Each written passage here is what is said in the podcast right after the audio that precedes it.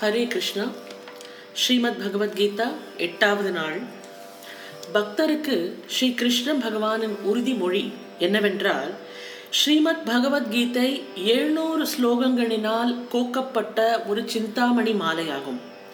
விரும்பிய அனைத்தையும் கொடுக்க வல்ல தெய்வ மணியாம் இந்த சிந்தாமணி போல கீதையை ஸ்ரத்தையுடன் பயபக்தியுடன் ஊன்றி படிக்கும் எவருக்கும் இகபரலோக சுகங்களுக்கும் மேலான ஆதி அந்தமில்லாத பரமாத்மாவுடன் ஐக்கியமாகும் சுகத்தை பேரானந்தத்தை அடையும் மார்க்கத்தை பகவத்கீதை காட்டுகிறது.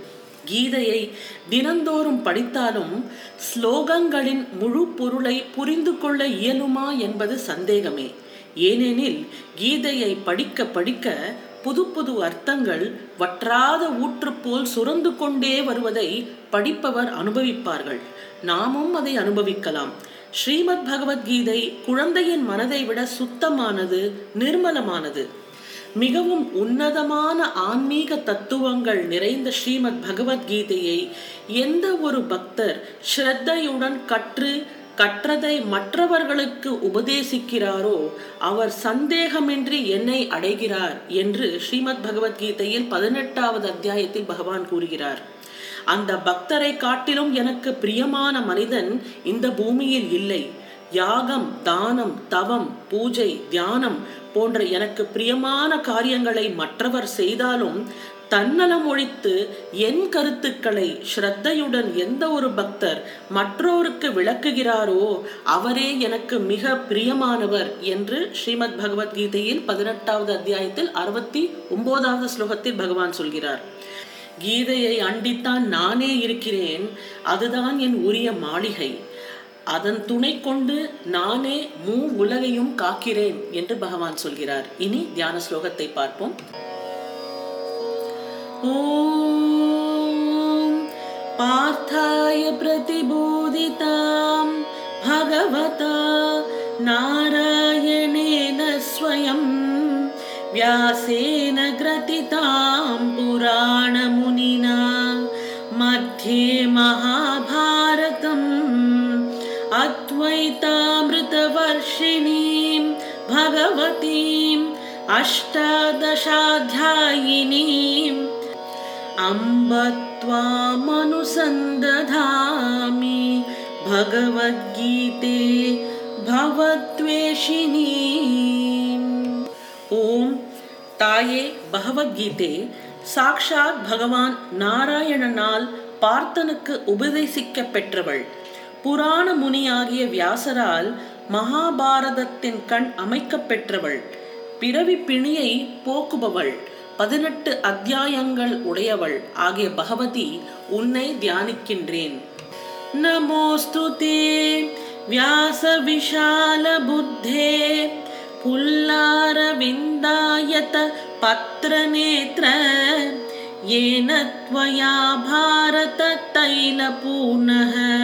प्रज्वालितो ज्ञानमयः பிரதீபக விஷால புத்தி உடையவரும் நன்கு அலர்ந்த தாமரை இதழ் போன்ற கண்களையும் உடையவரும் ஆகிய வியாசரே மகாபாரதம் என்னும் எண்ணெய் நிறைந்த ஞான தீபத்தை ஏற்றி வைத்த உமக்கு நமஸ்காரம். பிரபன்ன பாரிஜாத்தாய தோத்ர வைத்ரைக்க பாணையே ஞான முத்ராய கிருஷ்ணாய கீதாமிருததுஹே நமஹ. சரணம் அடைந்தவர்களுக்கு கற்பக விருட்சம் போன்றவனும் பசுவை ஓட்டுவதற்கு ஒரு கையில் பிரம்பை பிடித்தவனும் கீதை எனும் அமிர்தத்தை கறந்தவனும் சின்முத்திரை தாங்கி இருப்பவனும் ஆகிய கிருஷ்ணனுக்கு எனது நமஸ்காரம். சர்வோபனிஷதோ காவோ தோக்தா கோபாலநந்தனः पातु वत्सः सुधीर्भोक्ता போக்தா துக்தம் கீதாமிருதம் மகத் உபனிஷதங்கள் யாவும் பசுக்கள் கிருஷ்ணன் பால் கறப்பவன் பார்த்தன் கன்று அருந்துபவர் பேரறிஞர் கீதை எனும் அமிர்தம் ஒப்பற்ற பாலாகிறது. வசுதேவ சுதம் தேவம் கம்சச்சானூரமர்தனம் தேவகி பரமானந்தம் கிருஷ்ணம் வந்தே ஜகத்குரும் வசுதேவருடைய மகன் கம்சனையும் சானூரனையும் கொன்றவன் தேவகிக்கு பரமானந்தத்தை கொடுப்பவன் ஜகத்குரு தேவன் ஆகிய கிருஷ்ணனை வணங்குகின்றேன் भीष्मद्रोणतटा जयद्रतजला गान्धारनीलोत्पला शल्यग्राहवती कृपेण वहनी कर्णेन वेलाकुला अश्वत्थामविकर्णघोरमकरां दुर्योधनावर्तिनी सूर्तीणा खलु पाण्डवैरणनदी कैवर्तकः केशवः। குருக்ஷேத்திர போர்க்களத்தில் இருந்த ரணநதிக்கு பீஷ்மரும் துரோணரும் கரைகள். ஜெயத்ரதன் ஜலம் காந்தார மன்னன் நீலோத்பலம் என்னும் புஷ்பம் சல்யன் சுராமீன் கிருபன் என்பவன் பிரவாகம் கர்ணன் பேரலைகள் அஸ்வத்தாமனும் விகர்ணனும் பயங்கரமான மகர மீன்கள் துரியோதனன் நீர் சுழல் கிருஷ்ணனை படகோட்டியாக கொண்டு அது பாண்டவர்களால் கடக்கப்பட்டது. पार्याशर्यवचः सरोजममलं गीतार्थगन्धोत्कटं गन्धोत्कटं हरिकथा सम्बोधनाबोदितं लोके सज्जनषट्पदैरहरहः पेपीयमानं मुदा भूयात् भारतपङ्कजम् கலிமல கலிமலபிரத்வம்சினஹ ஸ்ரேயசே பராசரர் புதல்வராகிய வியாசரின் வாக்கு என்னும் நீரில் உதித்த பல கதைகளை மகரந்தமாய் உடைய ஹரிகதா பிரசங்கத்தால் அலர்ந்து உலகத்தில் நல்லோர் எனும் தேன் வண்டுகளால் நாள்தோறும் ஆனந்தமாக அருந்தப்பெற்ற கீதையின் மூலம் நறுமணத்தை உடைய குற்றமற்ற மகாபாரதம் என்னும் தாமரை பூவானது கலியனுடைய தோஷத்தை நீக்க விரும்பவனுக்கு நலம் தருவதாக. மூக்கம் கரோதி வாச்சாலம் பங்கும் லங்கயதே கிரிம் யத்கிருபா தமஹம் வந்தே பரமானந்தமாதவம் யாருடைய கிருபையானது ஊமையை பேச வைக்கிறதோ முடவனை மலையை தாண்ட செய்கிறதோ அந்த பரமானந்த மாதவனை நான் வணங்குகின்றேன் யம் பிரம்மா वरुणेन्द्रतरुरुद्रमरुतः स्तुवन्ति दिव्यैः स्तवैः वेदैः शाङ्कपदक्रमोपनिषदै गायन्ति यं सामगाः ध्यानावस्थित तक्तेन मनसा पश्यन्ति यं योगिनो यस्यान्तं न विदुः सुरासुरगणा தேவாய தஸ்மை நமஹ பிரம்மா வருணன் இந்திரன் ருத்திரன் மருத்தேவதைகள் யாரை திவ்யமான ஸ்துதிகளால் துதிக்கிறார்களோ சாமகானம் செய்கின்றவர்கள் யாரை அங்கமும் பதக்கிரமமும் உபனிஷதுகளும் கூடிய வேதங்களால் பாடுகிறார்களோ? யோகிகள் தியான முயற்சியால் மனதை யார்பால் வைத்து உணர்கிறார்களோ?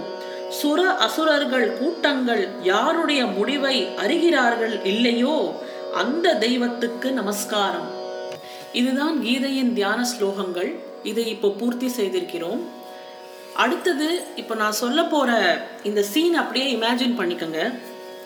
ஏன்னா இதுதான் நம்ம கீதையோட ஃபர்ஸ்ட் சாப்டருக்குள்ளே போகிறதுக்கு முன்னாடி இருக்கிற prelude I'm setting the stage போர்க்களம். கிழக்கு நோக்கி பாண்டவர் படை எதிரில் மேற்கு நோக்கிய நிலையில் கௌரவர் படை. கௌரவர் படையின் ரதங்களில் ஐந்து பனை மரங்களுடன் கூடிய நட்சத்திரங்கள் கொண்ட கொடிகள் பறந்தபடி இருக்க ஹனுமக் கொடியோடு பாண்டவர் படை வஜ்ரயூகம் வகித்து நிற்கின்றது. திருஷ்டத்யும்னன் கவச உடையோடு முன்னிற்க அடுத்த ரதத்தில் பீமனும் நிற்க தர்மன் அர்ஜுனன் நகுலன் சகாதேவன் முதலானோரும் அவரவர் ரதங்களில் அமர்ந்திருக்க அர்ஜுனன் ரதத்தில் அமர்ந்திருந்த கிருஷ்ணன் சங்கு முழங்க காத்து இருக்கிறான் எதிரில் கவச ஆடையோடு பிதாமகர் பீஷ்மர் அருகில் துரோணாச்சாரியர் மறுபுறம் யானை மேல் துரியோதனன் அவர்கள் எல்லாம் கண்ட அர்ஜுனனுக்குள் வீரம் எழுவதற்கு பதிலாக பாச உணர்வு எழுந்ததுதான் விந்தை. குறிப்பாக பீஷ்மர் இளம் வயதில் அர்ஜுனன் மீது கொண்ட பேரன்பு மனதிற்குள் காட்சியாக விரிகிறது. சிறு வயதில் கீழே விழுந்து அடிபட்ட போது பீஷ்மர் தன் பட்டு வஸ்திரத்தை கிழித்து கட்டி மருத்துவ குடில் வரை தூக்கி வந்தது பச்சிலை கட்டு போட்டது நினைவுக்கு வருகிறது. அர்ஜுனன் எல்லோரிடமும் அன்பை உணர்ந்து இருந்ததால் பீஷ்மரிடம் தன்னோட பேரன்பை உணர்ந்தான். அது மட்டுமா? அவரே ராஜசூய யாகம் நடைபெற்ற போது கிருஷ்ணனின் பரிதாபத்தை பாண்டவர்களுக்கு எடுத்து சொன்னவர். கிருஷ்ணனை சாமானியனாக கருதுபவர்கள் பாவிகள் அவன் பரமாத்மா என உணர்ந்தவர்கள் புண்ணிய ஆத்மாக்கள் என பாண்டவர்களிடம் சொன்னவரே பீஷ்மர்தான். அப்படிப்பட்டவர் முதுமையை பொருட்படுத்தாமல் துரியோதனனுக்காக போர் புரிய வந்திருக்கிறார் என்றால் அவர் எத்தனை மகத்தானவர்? இவருக்கு எதிராகவா வில்லை எடுப்பது? என கலங்கிய நிலையில் அடுத்தது துரோணரை அர்ஜுனன் பார்த்தான். கவச உடையில் கம்பீரமாக காட்சி தந்தார் துரோணர். என் மாணவர்களிலேயே சி தலை சிறந்த ஒருவன் எக்காலத்திலும் இருக்க முடியும் என்றால் அது அர்ஜுனன் தான் என்று பல தருணங்களில் கூறியவர் துரோணர். வித்தைகளை அக்கறையாக அர்ஜுனனுக்கு போதித்தவர். குருவை இப்படியா எதிர்த்து நிற்பது? அர்ஜுனனின் குழப்பம் அதிகரித்தது. அர்ஜுனன் பார்வை அடுத்தடுத்து நின்ற துரியோதனாதியர்கள் மேல் சென்றது. அவ்வளவு பேருமே சகோதரர்கள். ஒரு கொடியில் பூத்த மலர்கள். ஆனாலும் வேர் என்பது அனைவருக்கும் ஒன்றே. இவர்கள் இரத்த சம்பந்தம் இல்லாத மூன்றாம் மனிதர்கள் இல்லையே. அவர்கள் கூட அர்ஜுனனை விரோதியா நினைக்கலாம். ஆனால் உறவினன் இல்லை என கூறிவிட முடியாது. அப்படிப்பட்ட உறவினர்களோடு யுத்தமா? அர்ஜுனன் வில்லை கீழே போட்டு அம்பராத்துளையையும் கயற்ற முயன்றான். கிருஷ்ணனுக்கு அவனது நிலைமை புரிந்தது. என்ன அர்ஜுனா எதிரிகள் படை உன் மனதை கலக்கி விட்டதா என்று பேச்சை ஆரம்பித்தான் கிருஷ்ணன். ஆம் கண்ணா என்ற அவன் குரலில் உயிரே இல்லை. அவர்களை வெல்ல முடியாது என கலங்குகிறாயா? இல்லை வேறு காரணங்களா? என்று கேட்டான் கிருஷ்ணா. கண்ணா வெற்றி தோல்வி குறித்தெல்லாம் நான் சிந்திக்கவில்லை. போர்க்களத்தில் வெற்றி தோல்வி பற்றி சிந்திக்காமல் வேறு எதை சிந்தித்தாய் அர்ஜுனா? என்று கேட்டான் கிருஷ்ணன். என்னை நன்கறிந்த உனக்கு கூட என் கலக்கம் பற்றி சொன்னால்தான் புரியுமா கிருஷ்ணா? என்று இவன் சொல்கிறான். இது மனம் விட்டு உரையாடுற ஏற்ற இடமில்லை அர்ஜுனா. இது போர்க்களம். இன்னும் சில நாழிகையில் விரும்பினாலும் விரும்பாவிட்டாலும் யுத்த பேரிகை முழங்கப் போகிறது. இப்போது நீ செயலற்று நிற்பது சரியல்ல என்று சொல்கிறார் கிருஷ்ணர். நான் என்ன செய்வேன்? எதிரில் நிற்பவர்கள் எதிரிகளாக கருத முடியவில்லையே என்று சொல்கிறான் அர்ஜுனன். அர்ஜுனா ஆனால் அவர்கள் உன்னை எதிரியாக தான் பார்க்கிறார்கள். அது போதும் நீ அவர்களை எதிர்த்திட என்று சொல்கிறான் கிருஷ்ணன். இல்லை பீஷ்மர் என்னை ஒரு காலம் எதிரியாக எண்ணியதில்லை. அப்படிதான் இந்த குருவான துரோணரும். அஸ்வத்தாமனும் கூட எனக்கு நண்பனே. இவர்களை கொன்று பெறும் வெற்றியும் ஒரு வெற்றியா? நினைக்கவே மனம் குமுறுகிறது கிருஷ்ணா. அதுக்கு கிருஷ்ணர் சொல்கிறார் தெளிவற்றவனே எதை எப்போது நினைக்க வேண்டும் என்று உனக்கு தெரியாமல் போனதே? இந்திரலோகம் சென்று அறுபத்தி நான்கு வித்தைகளையும் கற்று பயனில்லை அர்ஜுனா. இது அப்படிதான் இருக்கிறது உன் பேச்சும் உன் செயலும். அதுக்கு அர்ஜுனன் சொல்கிறான் கண்ணா நீயா இப்படி சொல்கிறாய்? நான் சொல்லாமல் வேறு யார் சொல்வார்கள்? பாடுகளால் தான் பக்குவம் வருகிறது. அந்த பக்குவமே ஞானத்துக்கு மனிதனை நகர்த்துகிறது அர்ஜுனா. முற்றான அந்த ஞானம் மனிதனை இருவிதமாக செயல்பட வைக்கும். ஒன்று அசைவற்ற தவத்தில் ஆழ்த்தும். இன்னொன்றோ நிகரில்லாத அசைவை அதாவது உன்னதமான வாழ்வை வாழ சொல்லும். நீ தனி ஒருவனாக இருந்தால் தவத்தில் மூழ்கி ராஜரிஷியாகலாம். ஆனால் கடமைகள் கொண்ட வீரன் நீ. உன் முன்னால் ஆற்ற வேண்டிய கடமைகள் அணிவகுத்து நிற்கின்றனர். கூந்தலை முடியாத திரௌபதி யோகி போல வாழும் குந்தி மாதா என கௌரவர்களால் பாதிக்கப்பட்ட பலரும் உன்னை நம்பியே உள்ளனர். சுருக்கமாக சொன்னால் தர்மம் தன் சக்தியை உன்னை கொண்டே நிரூபிக்க காத்து கொண்டிருக்கிறது. இப்போது நீ தர்மத்தின் தூதுவன். அது புரியாமல் பாசபந்த மயக்கத்தில் ஆழ்வது என்பது உனக்கு புகழையோ மதிப்பையோ தராது அர்ஜுனா. மாறாக அதர்மத்துக்கு தான் அது பெரும் சாதகமாக முடியும். உடனே இவர் சொல்கிறார் புரியுது கண்ணா ஆனாலும் இந்த தர்மம் இப்படியா என்னை சோதிக்க வேண்டும்? எல்லாம் எதற்காக? பாழா போன இந்த மண்ணுக்கு தானே? வேண்டாம் கண்ணா வேண்டாம். கோடான கோடி உயிர்கள் வாழும் இந்த மண்ணில் நானும் என் குடும்பத்தரும் வாழ வழியா இல்லை. எங்காவது போய் எப்படியாவது வாழ்ந்து விட்டு போகிறோம். இந்த யுத்தம் இதனால் மடியும் உயிர்கள் என்று உன்னதமானவர்களை பலி கொடுத்து வெற்றியை அடைய நான் விரும்பவில்லை. அர்ஜுனன் மனம் போர்க்களத்தை விட்டு விலகுவதில் குறியாக இருந்தது. கிருஷ்ணன் இது தர்ம யுத்தம் என கூறியும் கூட துணிவு வரவில்லை. பாசபந்த மாயை அவனை ஆக்கிரமித்திருந்தது. அதை எப்படி விளக்குவது என்று கிருஷ்ணனுக்கா தெரியாது? பைத்தியக்காரா நீ காணும் இந்த உலகம் இதில் உள்ள கோடான கோடி உயிர்கள் என எல்லாமே மாயை. இதை உணர துப்பில்லாமல் போய்விட்டதேடா உனக்கு? என கிருஷ்ணன் ஆரம்பித்தான் இதுவே கீதையின் துவக்கம். எத்தனை வேலைகள் இருந்தாலும் எத்தனை நிர்பந்தங்களை சங்கடங்களை சந்திக்க நேர்ந்தாலும் ஸ்ரீமத் பகவத்கீதைக்கென்று தினந்தோறும் நாம் சிறிது நேரம் ஒதுக்கிதான் ஆக வேண்டும். நாளையிலிருந்து துவங்குகிறது முதல் அத்தியாயம் அர்ஜுன விஷாத யோகம். கீதையின் ஒன்பதாவது நாள் நாளை உங்களை சந்திக்கின்றேன். நன்றி வணக்கம்.